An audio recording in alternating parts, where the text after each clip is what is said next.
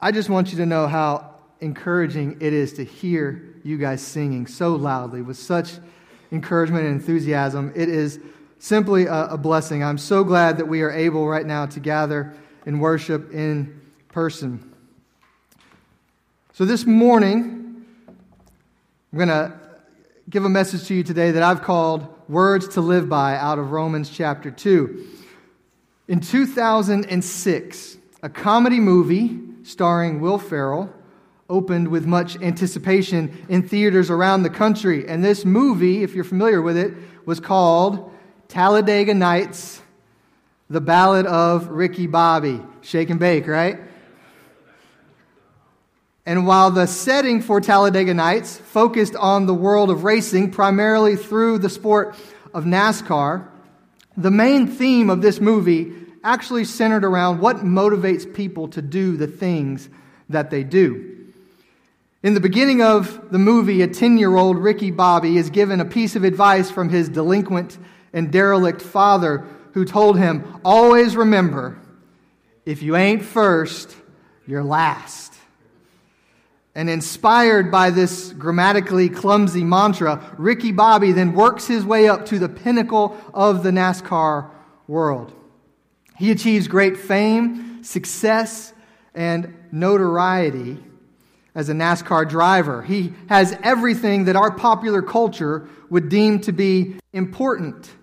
But in the movie, predictably, Ricky's success would be short lived because after a, a, new challenger, a better race car driver enters the scene, Ricky's world is turned upside down. And it's during this low point in his life that Ricky's father re enters the picture.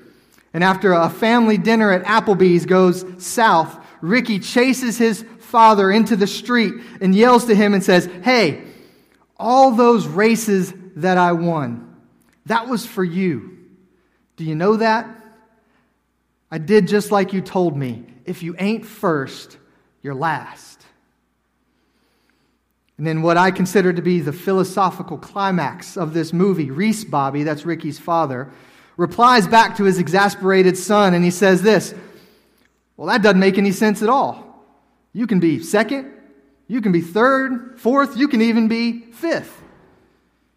And in great puzzlement, Ricky replies back, What are you talking about? I lived my whole life by that. What am I supposed to do now?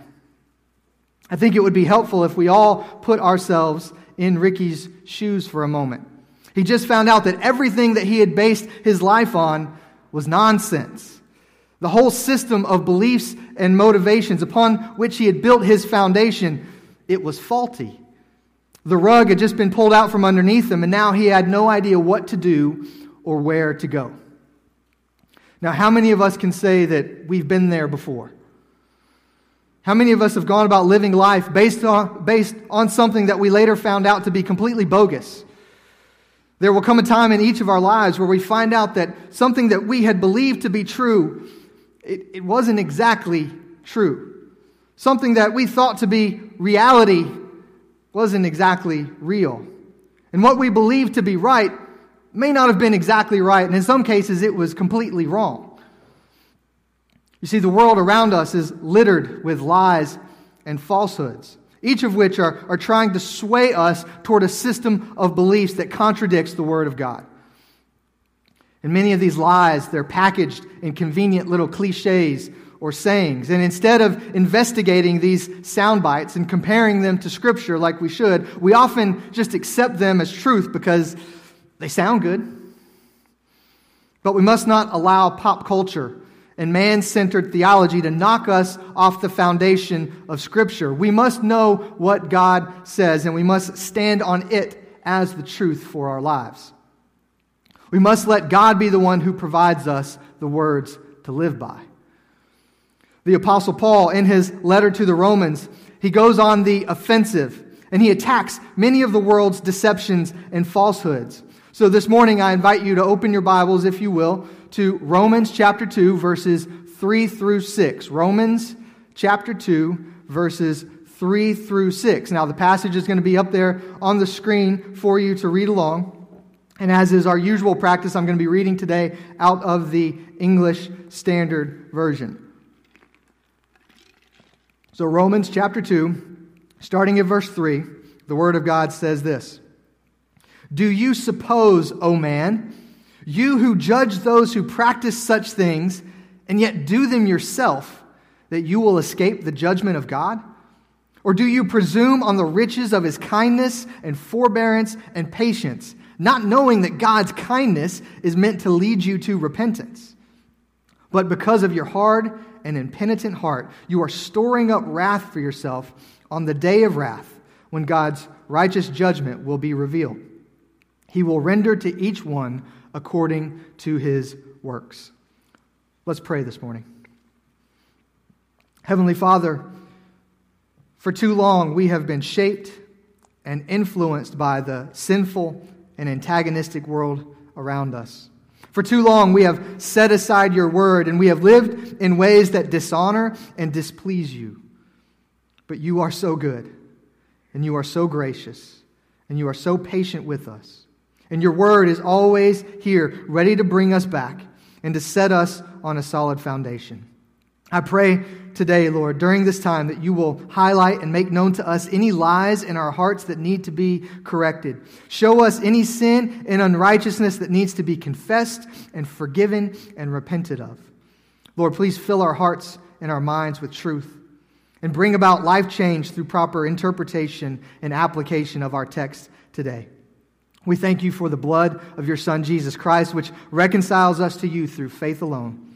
And we ask this all in his holy and precious name. Amen. Now, as we begin to break down our and discuss our passage this morning in Romans chapter 2, let me give you just a quick rundown of what Paul has established in his letter leading up to this point. As was his usual custom, Paul opens his letter with a greeting to his intended audience, which were the Christians living in the city of Rome.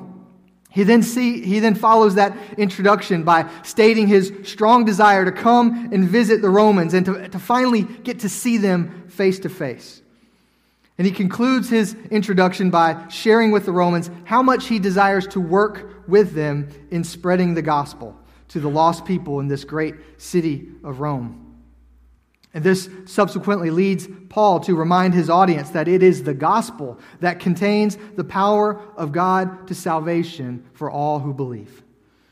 Regardless of your race, your ethnicity, your social class, or your standing, all people can be saved and made righteous in the eyes of God through faith and faith alone in Christ Jesus.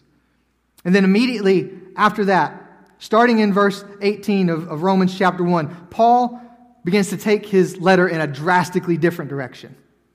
In stark contrast to his reminder about the gospel, Paul begins to describe how God's wrath is manifested or made evident among those who deny God and continually sin against him.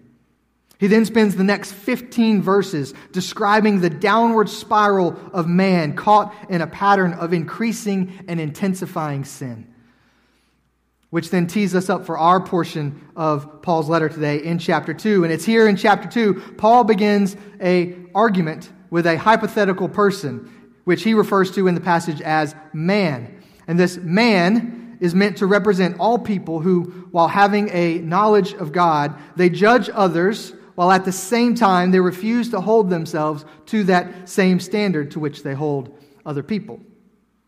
Some commentators will refer to this hypothetical person in Paul's letter, this man, they refer to him as the critical moralizer, which simply means someone who judges the moral behavior of others while disregarding his or her own immorality. So let's read together again, just verse 3.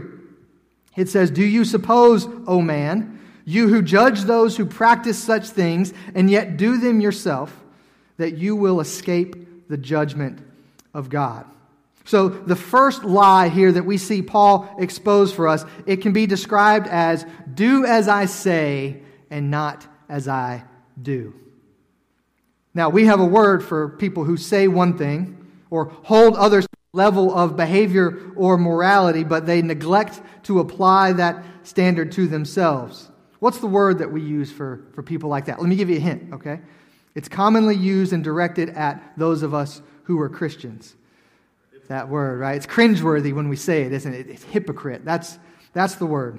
Now, in American culture, the common definition of hypocrite, it's deviated a little bit from the classical definition. So a, better understanding of how the word is most commonly used today is a hypocrite is a, person whose actions belie their stated beliefs. If we were going to simplify it, we could say it's really about being inconsistent. It's about having a lifestyle that betrays one's stated convictions. And we all know the type, right? We've all seen it. We've all experienced it. In fact, the other day, I, I read a great example of this, and it happened in Berkeley, California. There was a man whose name really isn't important, but he's the current president of a local teachers union, which is called the Berkeley Foundation of Teachers. And this union president has, for a long time, stood in staunch opposition to students going back to school in person until all teachers in the, in the area are vaccinated. Now, I'm not here to comment on his position. That com- position's completely fine for him to have and to stand up for. That's all well and good. But the problem, you see, occurs when a video surfaces of this same teachers union president walking hand in hand with his own child as he dropped her off at in person preschool. Now, this man may have a perfectly reasonable and logical explanation for why he believes other children should not be in school, while his child should be in per, in-person school. But I can tell you that on appearances alone, things don't feel very consistent, do they? What it looks like is that the person is saying one thing while refusing to live by those same convictions. Now, surely there are more egregious examples of people being hypocritical, but I wanted to show you that the lie of do as I say and not as I do has far reaching implications. In our passage here in chapter 2, Paul uses a series of rhetorical questions to call out the critical moralizer. And this person, according to Paul, is someone who judges people for their sins while committing those same sins themselves. The critical moralizer agrees that there's an, obstec- an objective standard of morality, but he has somehow convinced himself that while everyone else is subject to this standard, he is somehow exempt. Now, living in such an inconsistent way is problematic for everyone, regardless of their religious beliefs. But there is a grave danger for the Christian in particular to live in a way that is antithetical to or against the gospel message that we proclaim. The problem isn't so much the damage that it does to our reputation or to our good name, although those things are important. But the greatest issue is our failure to represent Christ and to be his ambassadors. Living hypocritically damages our testimony and it harms the name and the message of Jesus. But the million dollar question for me, though, is this Why is living hypocritically so easy to do? I want you to listen to how pastor and author John R.W. Stott, how he described the plight of this critical moralizer in his commentary on the book of Romans. He says this I quote, Paul uncovers in these verses a strange human foible, namely our tendency to be critical of everybody except ourselves. We are often as harsh in our judgment of others as we are lenient toward ourselves.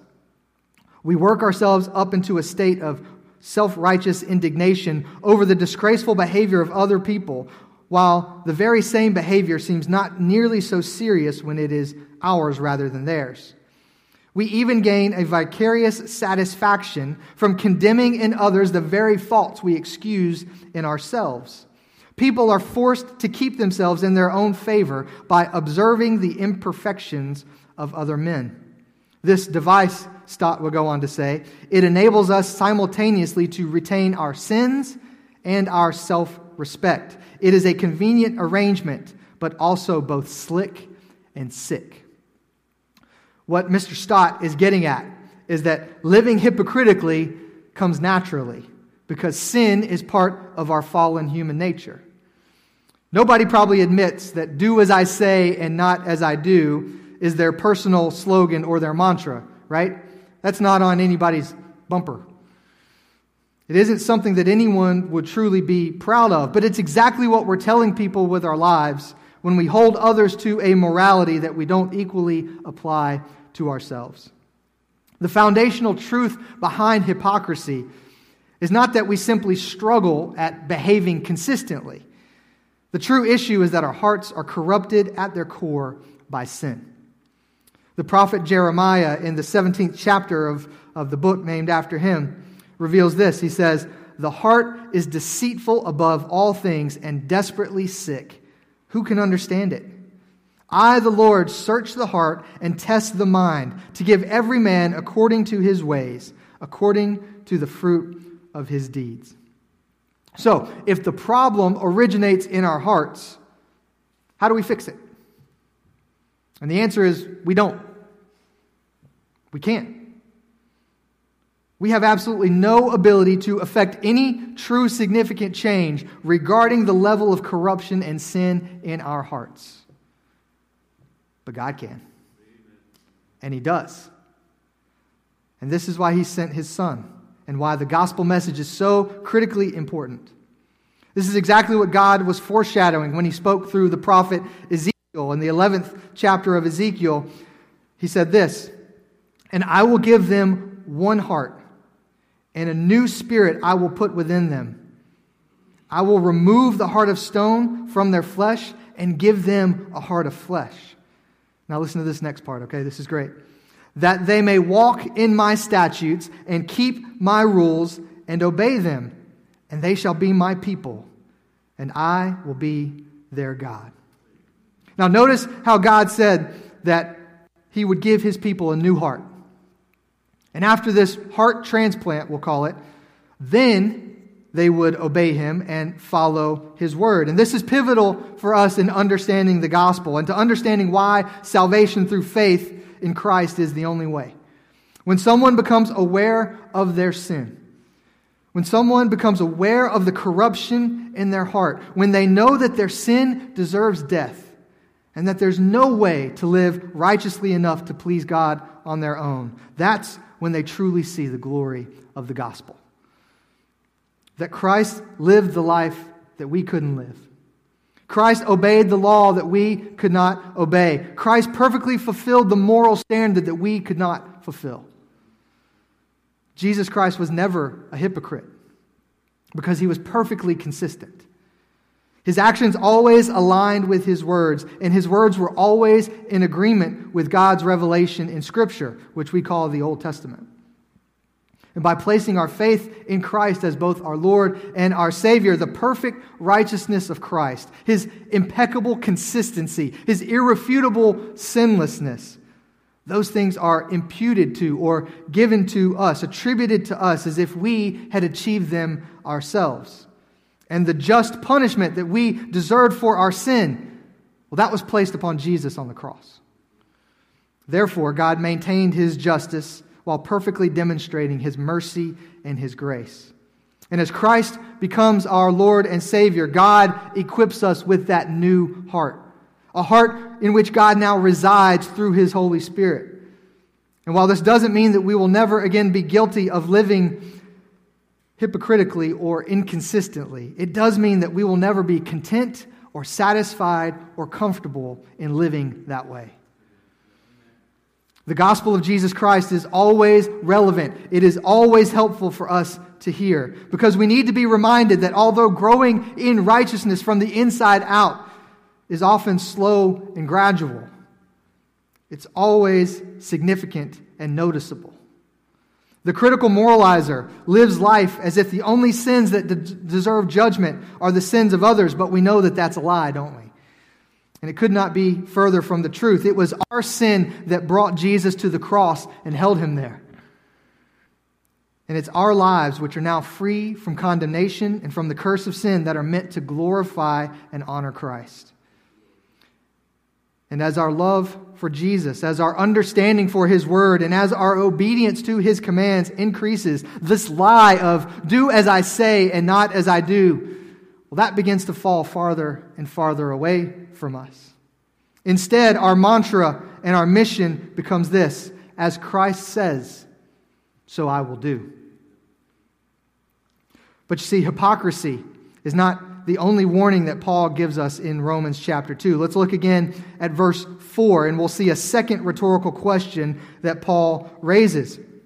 He says, Or do you presume on the riches of his kindness and forbearance and patience, not knowing that God's kindness is meant to lead you to repentance? So, the, the second lie that Paul exposes could be stated as this it's only wrong if you get caught. Now, once again, I don't think many people would confess that they live by this slogan, but I can show you that more often than not, we abide by it. Now, on your way to church this morning, this is the participation part of the message, okay? On your way to church this morning, you probably passed a speed limit sign, didn't you? How many of you perfectly obeyed every speed limit sign that you encountered? Now, this is an imperfect illustration because I know that we have some very conscientious and safe drivers. And I know that some of you obeyed every speed limit sign. I also know that some of you live so close to the church, you didn't even pass a speed limit sign on the way to church this morning.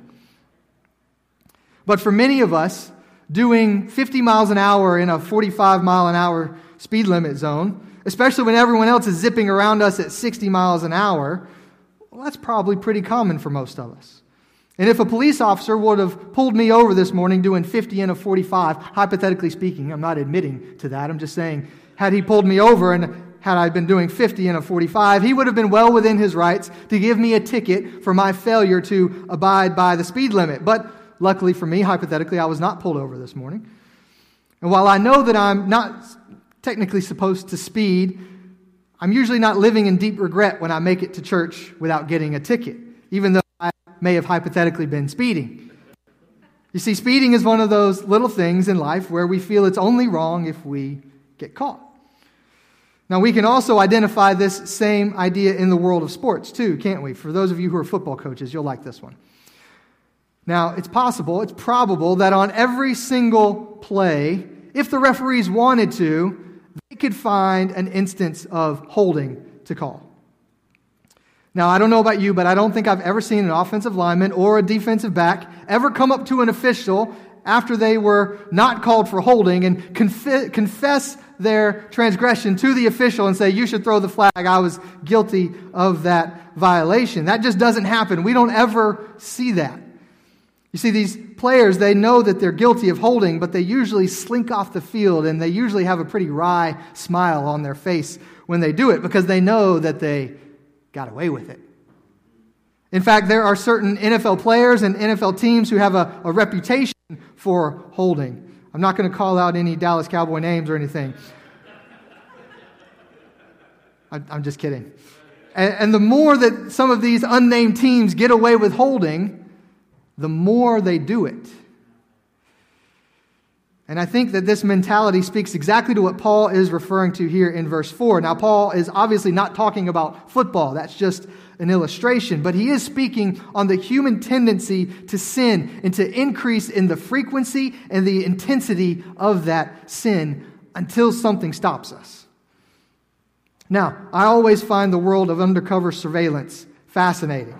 If you've ever watched a documentary or a show about organized crime or the mob, you will undoubtedly find that the authorities will either stake out a location, they'll set up a camera, or they'll install a microphone, which we call a bug for you non detectives. And they do this so that they can watch and they can listen and they can gather evidence of the crimes that these groups of people are committing.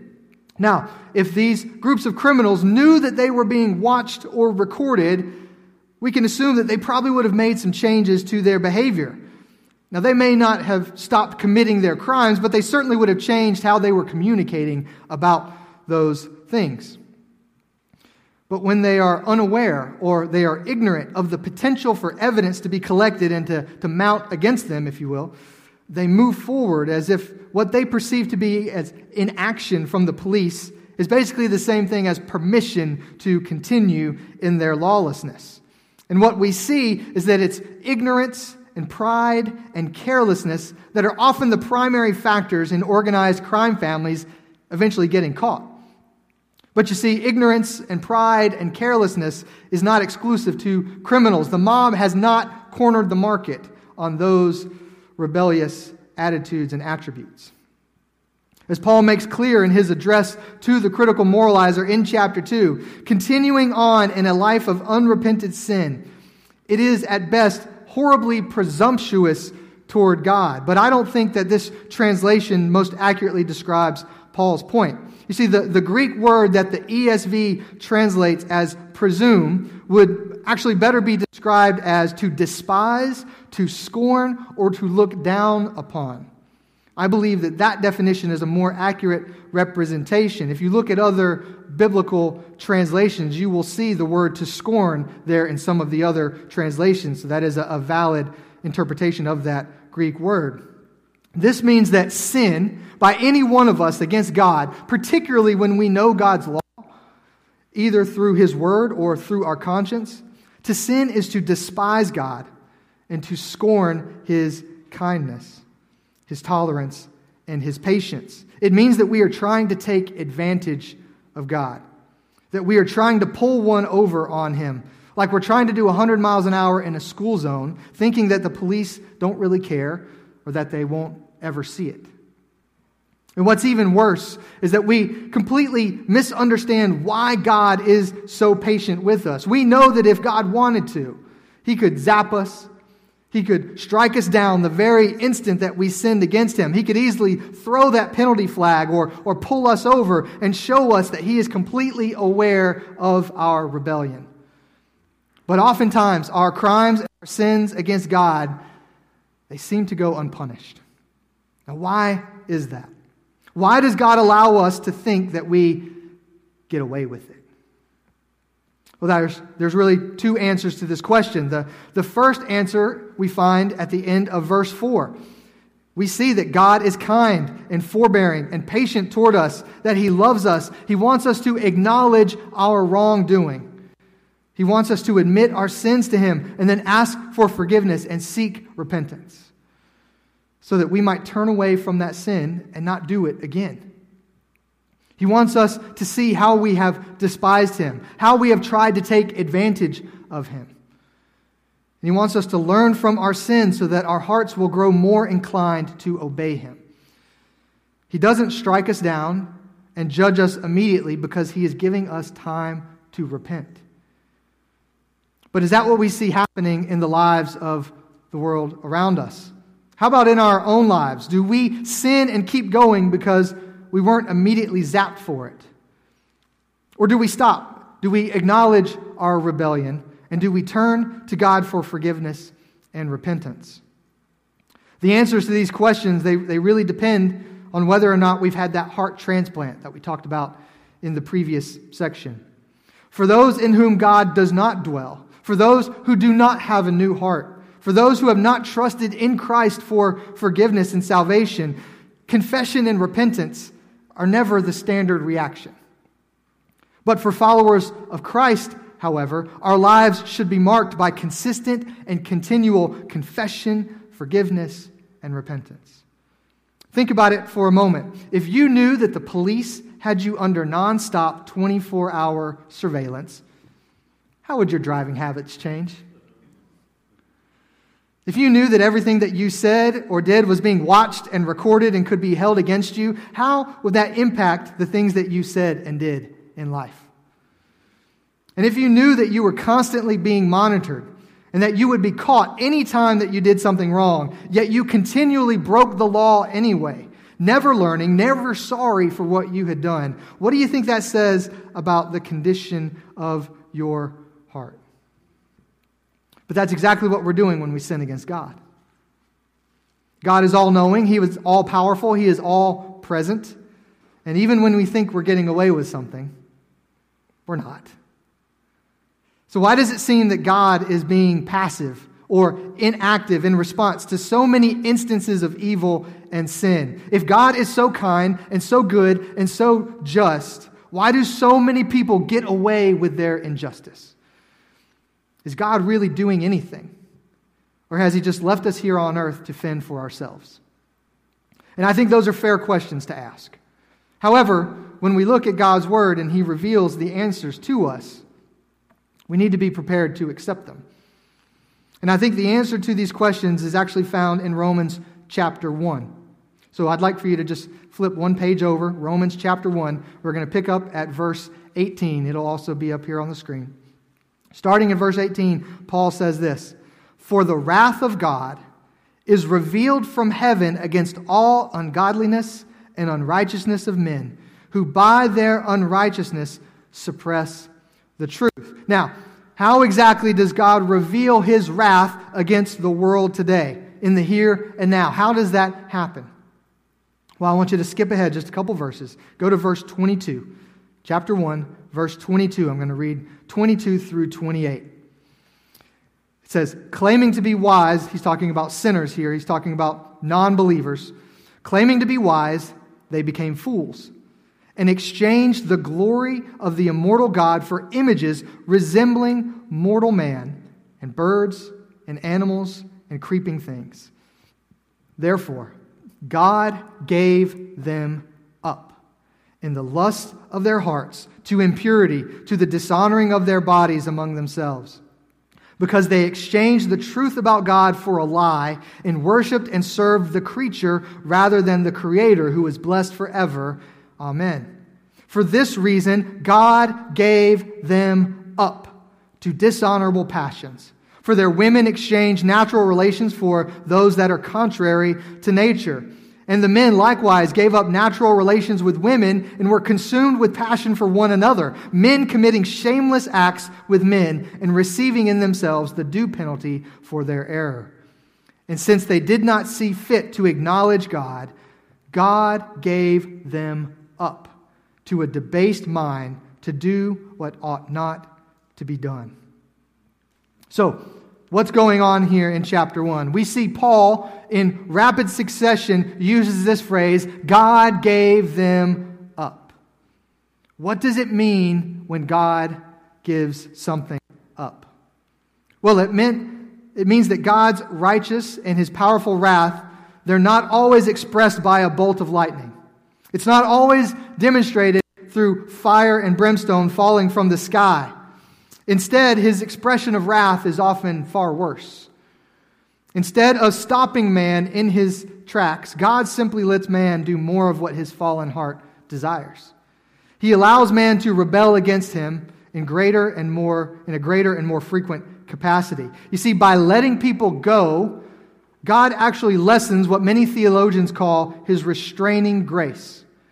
And this means that in whatever way that God is preventing us or holding us back from being as bad as we could possibly be, he begins to remove that grace, and the natural condition of our fallen heart becomes more and more expressed.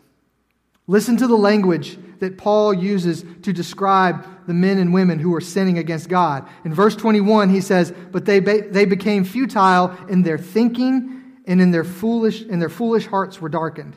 Verse 24, Therefore God gave them up in the lust of their hearts Verse 28 God gave them up to a debased mind to do what ought not to be done. Do you see it?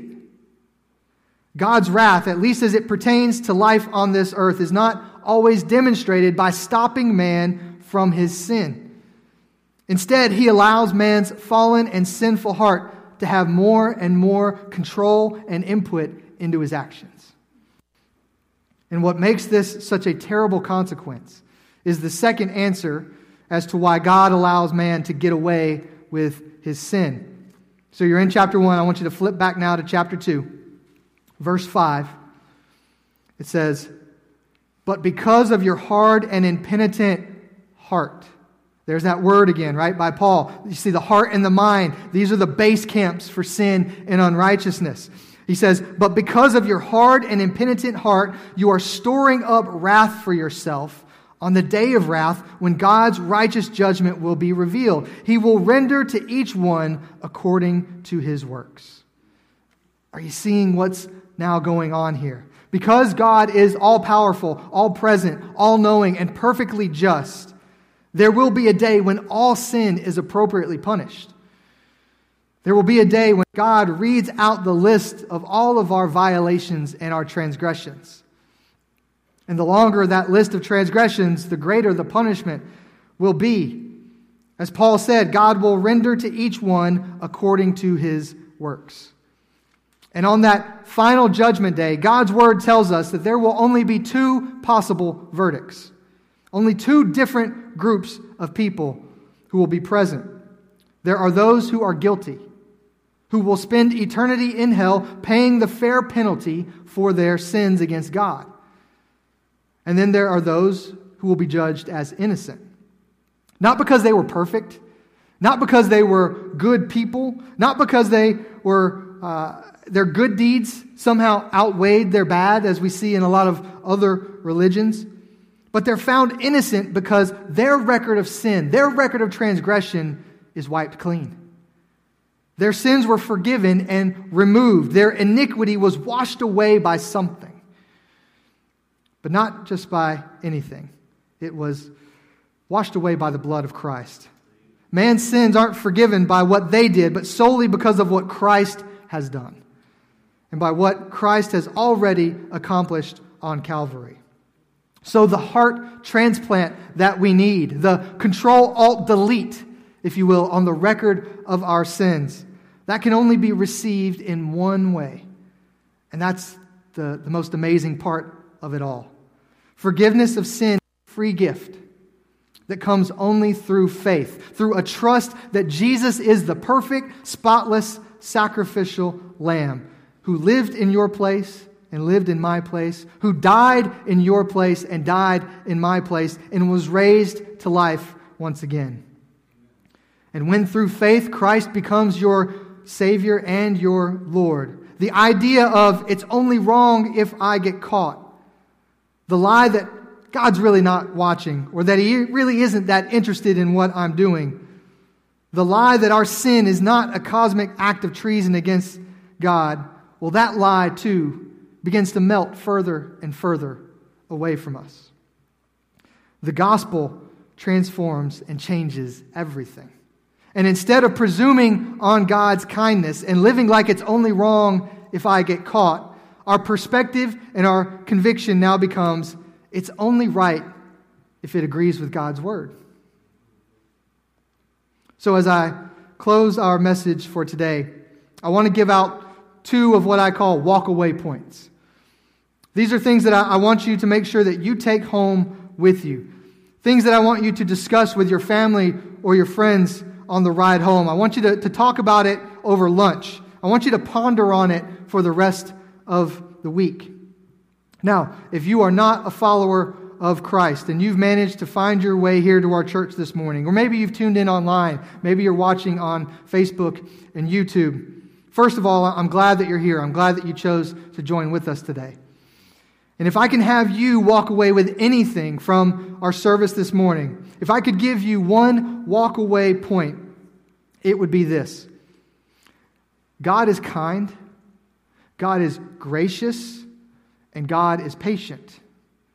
And He has ordained for you to be at this exact place, at this exact time, to hear this message that I'm about to share with you, which is this God loves you so much that He gave His one and only Son to trade places with you, to be the sacrificial substitute who atones for your sins and forgives you of all your transgressions. And he did this not so that we could go on sinning without repercussions, but that we may live in righteousness, that we may spend eternity in heaven, glorifying and worshiping him. You really only have one of two options right now. You can accept God's free gift of salvation through repentant faith in Jesus Christ, or God can let you go. He can give you up. And you can continue on in your path of rebellion, storing up more and more wrath for yourself on the day of judgment. Please, please don't let this opportunity for salvation slip away today. Now, for those of you who are followers of Jesus, I have a, a walk away point for you as well. What are the lies or maybe I could say, what are the remnants of the lies that are still influencing your life today? Do we live in a manner that is consistent with the gospel message that we proclaim? Or are we better characterized as do as I say and not as I do? Are we prioritizing God's word and living in obedience to his will? Or are we depending on it's only wrong if I get caught? Think about all the people that you have interacted with this past week. And now think about what they saw and what they heard from you. Maybe you represented Christ well this past week. Maybe you even had a chance to share the gospel with somebody. Or maybe you blew it and you've got damage control that you now need to do. I want you to always remember that the path of a follower of Christ is not marked by perfect obedience. It's marked by constant confession, gracious forgiveness, and powerful repentance.